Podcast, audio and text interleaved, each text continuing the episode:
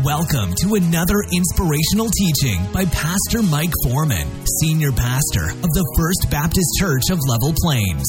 For more information about Pastor Mike and the church, please visit our website at www.fbclp.life. Let's join Pastor Mike now as he shares from God's Word. Amen. well, if you have a copy of God's Word, begin to find the Gospel of Luke, chapter 17. Luke 17. We are looking at yet another parable as uh, we gather together. It's been a, a great time. Uh, I've really enjoyed looking at parables together, and um, and I really was not intending at all to preach this particular parable.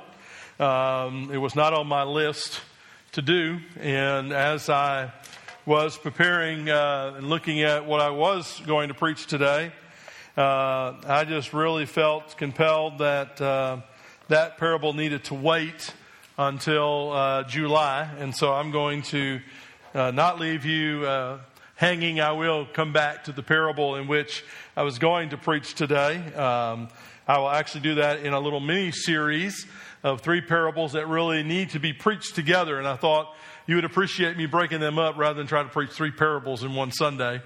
Uh, we would be here until our picnic tonight. But that's a good thing. I'm going to feed you at 5:30, so you know all you got to do is get through for a while. A little intermittent fasting is always good, cleans out the system. So anyway, uh, so I'm not going to uh, to preach what I was planning, but I'm going to uh, preach yet another one of those difficult parables because um, the Lord led me that direction, and obviously it's a word that He wants us to hear this morning. And I want you to think about for a minute servitude. I want you to think about being a servant, specifically thinking about being a servant of the Lord. What does that entail? What does that look like? How do you feel as you serve the Lord? I want you to think about that for a minute because I'm going to most likely challenge you with some thinking that is going to disturb you a little bit.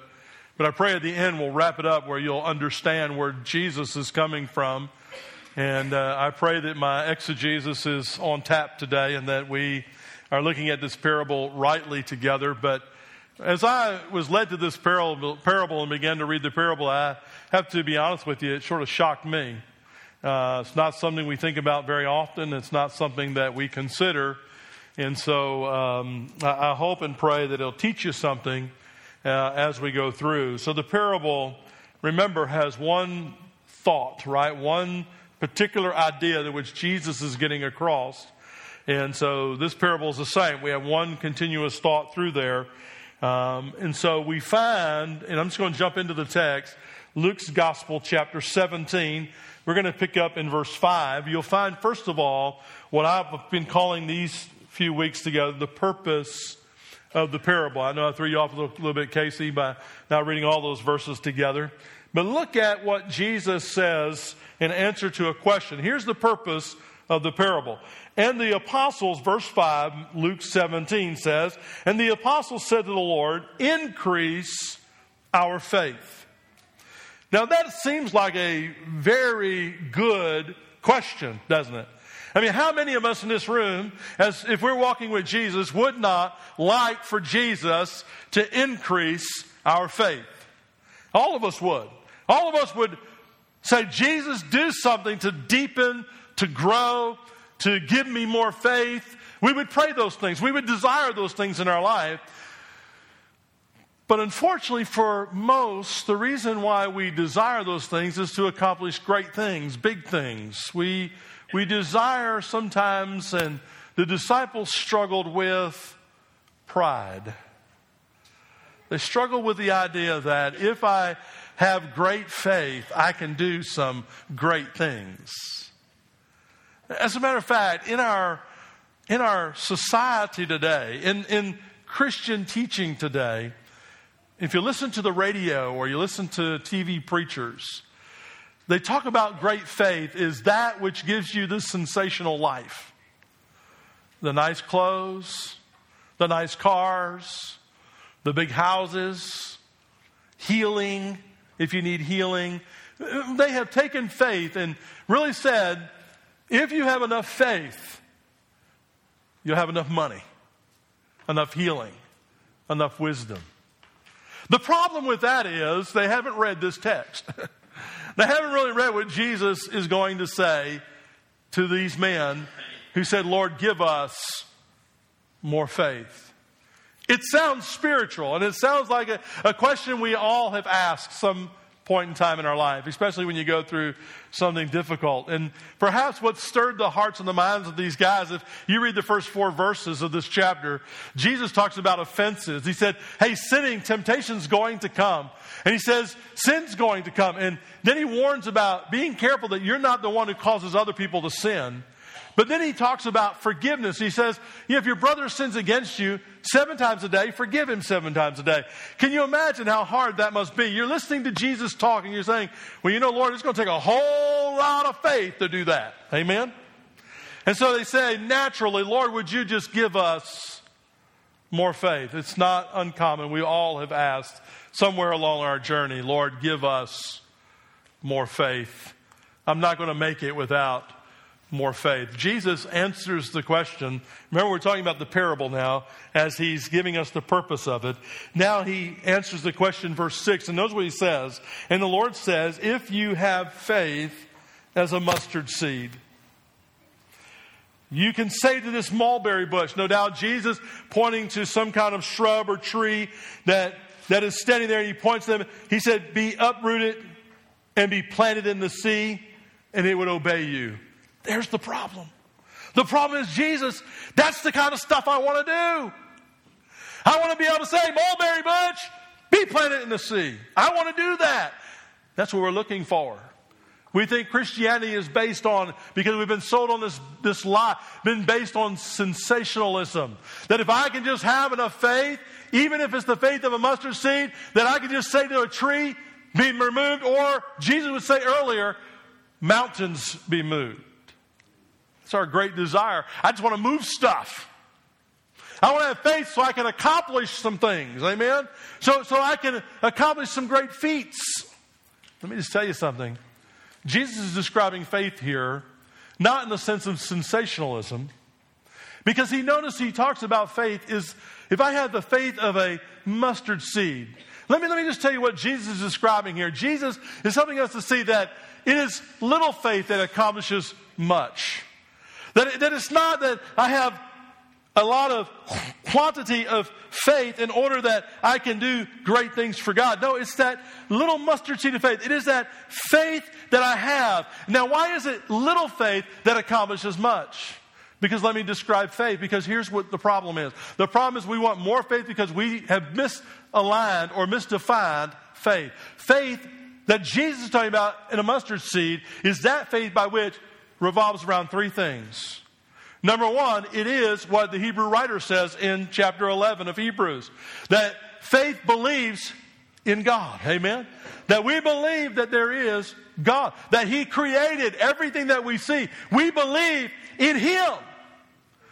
But the faith of the Bible is not just that we believe in Him, because you have His Son Jesus, who we have faith in. And that ties it into the second thing. Not only do I believe by faith that there is a God, but I believe that by faith there is a God who has a relationship with me through his son, Jesus Christ, who bore all the penalty of my sin in his own flesh on the cross of Calvary. He died and was buried, but praise God, rose again on the third day. Casey, I hate to tell you, can we cut the monitor off? It's reverbing back on me. And that's kind of like messing me up here. I feel like something's wrong with my ear, but, and maybe it is. I don't know. Thank you, Casey. And so when we begin to think about faith and defining faith, first of all, yes, God. I believe there's God. I have faith in Him, Hebrews 11. But I have a relationship with this awesome God through His Son, Jesus Christ. That's faith. But the third element of that is this that that faith in which I have is a growing faith. I want you to think about the mustard seed. Jesus earlier would help us to understand the mustard seed is the smallest of seeds. Now, it's not indeed the smallest seed, but in the economy of the day, that's what they understood was small. And so it's a small seed in which once it was planted, and Jesus likened it to the kingdom of God, that once it was planted, it would become a humongous tree. They tell us about 15 feet tall. And he said, he said it this way, and the birds would come and nest in this tree. We don't usually think of a small seed producing such a great mass of a product, but it did, didn't it? What Jesus is helping us to see is that not only is there faith in God, not only is there faith in Him through relationship with Him, but listen, that faith in which I have is a continual growing faith. That is, it's not getting more, but it is a growing faith. That is, in my walk with Jesus, as I walk with Him, I am maturing in that relationship. I am maturing in my faith walk. Does that make sense? Are you with me? Say amen if you understand what I'm saying.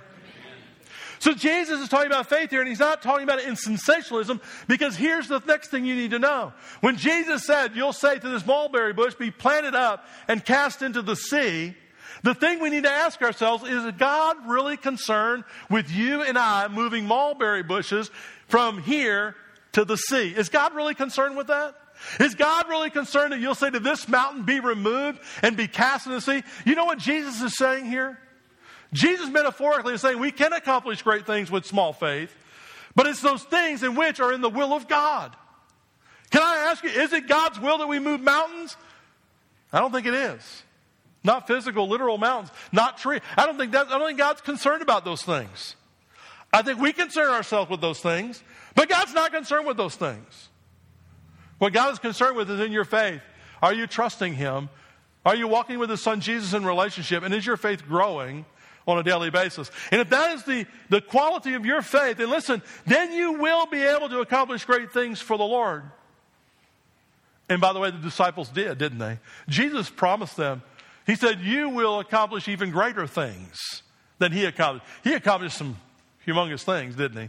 The greatest thing Jesus accomplished was his death and burial and his resurrection from the dead in order to save us. That's a great accomplishment. I don't know how we can even top that, but Jesus said, You're going to accomplish great things. We're going to be involved in the process of God discipling people. We're going to be planting seed and people are going to get saved. We're going to be watering seed and people are going to get saved. It's incredible what God has allowed us to do, isn't it? I mean, when you begin to think about your life and I think about my life, then it's incredible that God would even use us to begin with. But God is going to do that. And so Jesus begins by answering the simple question of these disciples Hey, can you give us more faith? Jesus said, You don't need more faith. What you need is to keep the faith. Amen. What you need is your faith to be in the Father. Your faith needs to be in the relationship that you have with me. And your faith needs to be growing. Why? Because it's out of that that you will serve God. And out of that you will accomplish great things. Now, let me just tell you that some people don't tie these two parables together, or, or, or, rather the teaching and the parable together. They say that they're different, but I want you to understand the conjunction in which God uses. Notice what he says right after he says, You don't need more faith. He tells them in, in verse 6 uh, that they have the faith of a mustard seed, and then Jesus immediately, notice what Jesus did. In verse 7, he says, And which of you? Jesus immediately ties in these two texts. So he talks about faith, and what Jesus is going to help us to understand ultimately is this that faith, and I'm going to give you the, here's the main principle, and we're going to come back to it at the end. The main principle of this, par- this parable is this that it will take faith for you to serve God. Amen? It will take faith for you to serve God. Why? Because, listen, serving God, serving God, listen, serving God is your duty and responsibility. We've forgotten all about that, hadn't we? Now, that doesn't negate anything we talked about a few months ago when we talked about being a Jesus follower. We said everything that we do is born out of relationship with Jesus Christ. So even when I serve God, listen, even when I'm serving God out of my responsibility and duty in my relationship with Him, it is born out of my relationship with Jesus Christ. I hope you'll see that as we go through the text. So here's the hard parable. Listen to what Jesus said. Here's the parable itself, beginning verse 7. He said, Which of you, having a servant, and by the way, let me just interpret that word for you. The word that's being used there is not the word servant as we would think of a butler. It is the word slave. It is the word doulos. It is the word that talks about a galley slave. This is, this is a low life slave in the house. So Jesus saying, and which of you having a slave plowing and tending sheep will say to him when he has come in from the field, Come at once and sit down to eat. Now, Jesus is asking a lot of questions in this parable that all require a no answer. He said, How many of you, if you have a slave who's outside, and listen, this is some kind of farm in which they're, you know, they're on this little short, small farm, and there's the guy, he's out there and he's plowing, he's working, and he's tending the sheep. And then the end of the day comes, it's time to punch the clock at six. And so the end of the day comes, and they go into the house. Does the master say to the slave when they walk into the house, Hey, come on, man, let's just sit down and have a meal together? Is that what he does? He doesn't do that. Notice the text. The, the, parable goes on and says in verse 8, but rather, rather, he says to him, prepare something for my supper, gird yourself, and serve me till I eat and drunk, and drunk, and afterward you will eat and drink. So what does the master do with the slave? The slave comes in and he says to him, hey, it's time for you to cook supper. Amen?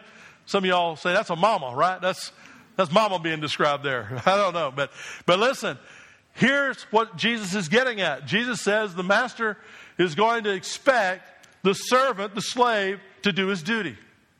He's not expecting him to go inside and sit down and his day is done because that's not the end of his day. He is now going to have to cook supper. And Jesus said, Go ahead and put the supper on. And then to gird yourself means to go get cleaned up because you're not going to serve me in those filthy clothes and dirty hands.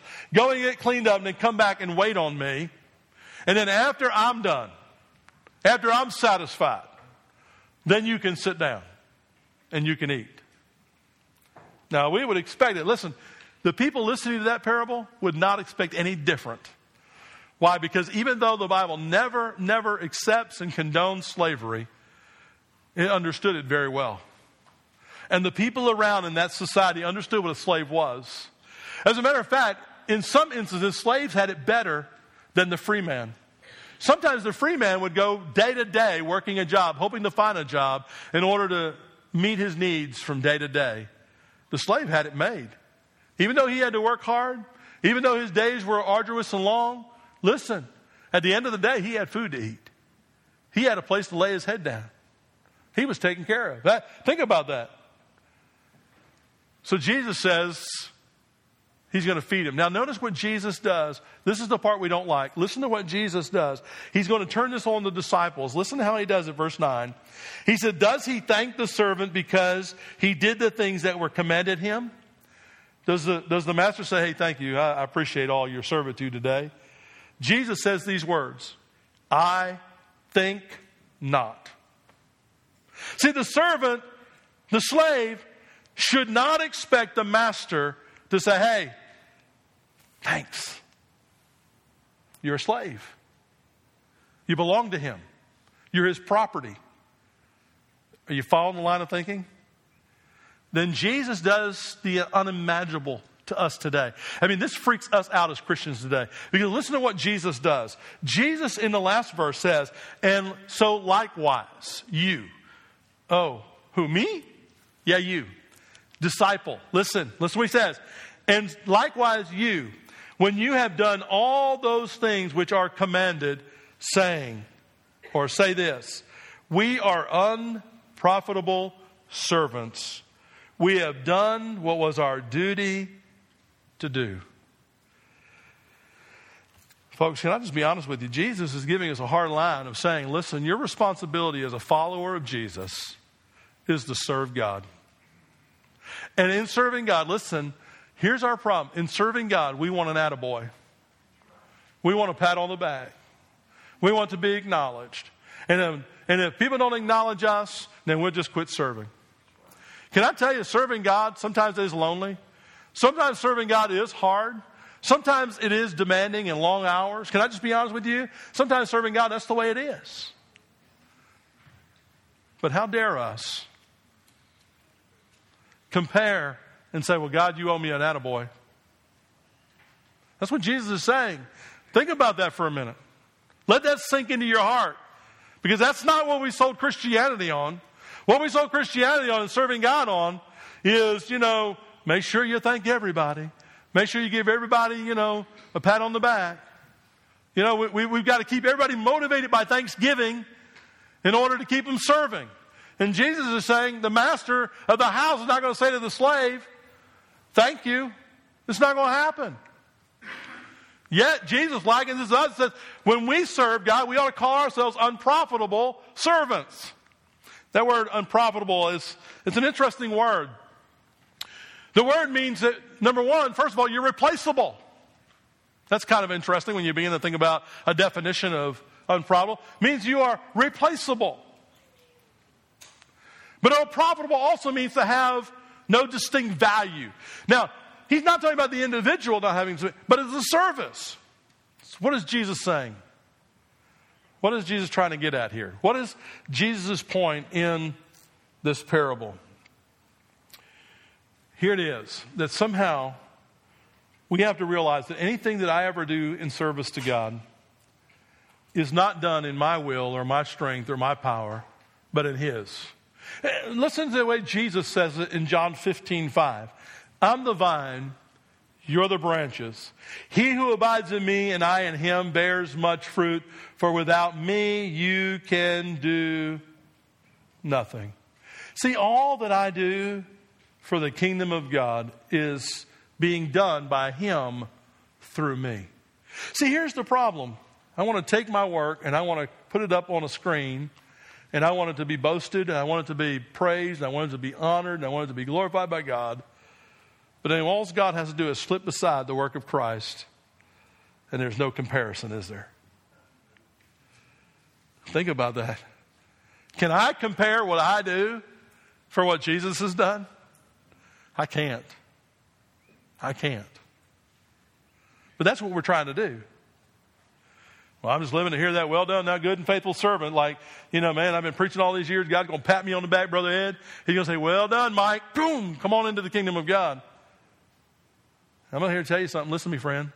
Even if God says that to me, and I pray that I'll hear some words whispered in my heart like that, but even if God says that to me, listen, that's but the grace of God rewarding me, not because of the effort I put forth, but because of the grace that He has. Did you hear what I said? If God gives us a well done, thou good and faithful servant, any reward you may receive in heaven, listen, it is done not out of the profit that you have earned. Listen, there's not a single person in this room. Listen, there is nobody who can do anything, be smart enough, be wise enough, know the Bible enough, do all these religious things. Listen, at the end of the day, for God to say, wow, I'm just so impressed. Because you know what that does? That, put, that puts God in our debt. And no, God will never be in anybody's debt. God doesn't owe you a darn thing, amen. You hear me? He doesn't owe you anything. All you get is by grace. Salvation's by grace. Listen, you're living by grace. And listen, when you get a reward in heaven, it's by grace. We got to quit serving God. Listen, we got to quit serving God with this lousy attitude that says, well, nobody's thanking me. It's hard. It's tiring. And we want to sit down and we want to eat the meal now. Listen, you're going to eat the meal later. You need to start serving God now. Because listen, that's your duty. That's your responsibility as a follower of Christ. Nothing legalistic in that term. Nothing legalistic about what Jesus is saying. But that's what we ought to be doing. That's what he just said here. Serve the principle serve. I wrote down two phrases because I didn't want to forget them, so I wrote them down that uh, I pray will help bring some clarity as we sort of wrap it up. Because here's the problem the disciples and myself, at least, I won't speak for you, but I think it's probably so of most of us, is that what we do is we struggle in this servitude of wanting at the end of the day for God to say, Well done, thou good and faithful servant, because we think our work is all that in a box of chocolates. Amen. The disciples, as a matter of fact, you remember they struggled with that because the disciples, you remember that Jesus sent them out two by two, and when they came back, do you remember what they did? When they came back to Jesus, here's what they did they rejoiced. And they began to tell Jesus all the great stuff they did. Man, we healed the sick. We did this.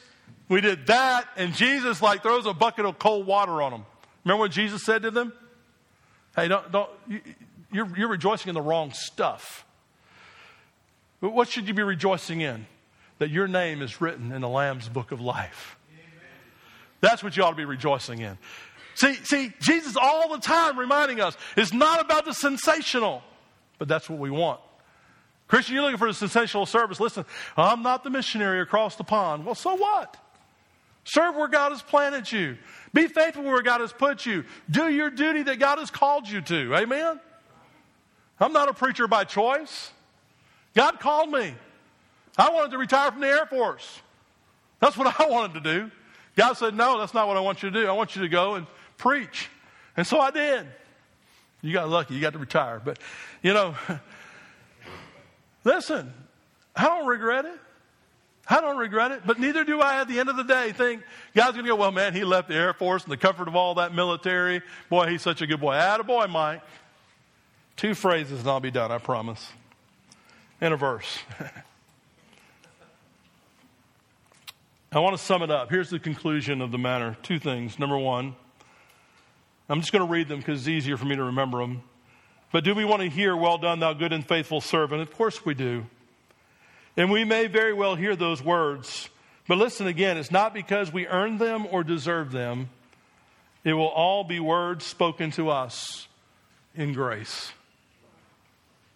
Let me say it this way to seek a reward for the sake of our own work is wrong.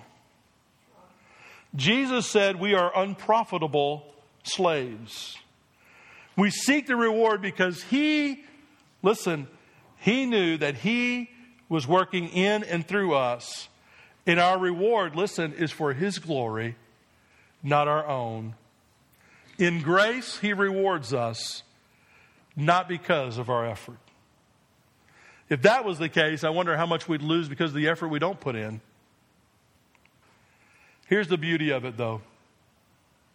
Do you want to hear, well done, thou good and faithful servant? Sure, we do.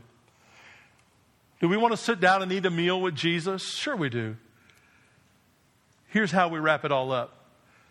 Here's, here's the motivation. You ready for it? Luke 12, 37, Jesus says, Blessed are those servants whom the master, when he comes, find watching. Assuredly, I say to you that he will gird himself, have them sit down to eat, and will come and serve them.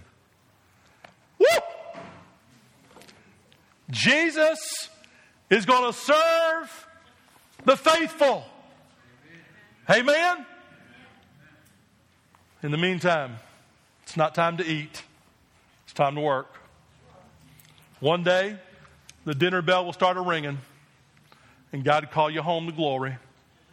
And then you can sit at the table, and you can rest in Christ, and He'll serve you. In the meantime, keep the farm clothes on and do your duty. Let's pray. Thank you for listening today. And remember, you can find more information about Pastor Mike and the church at our website, www.fbclp.life.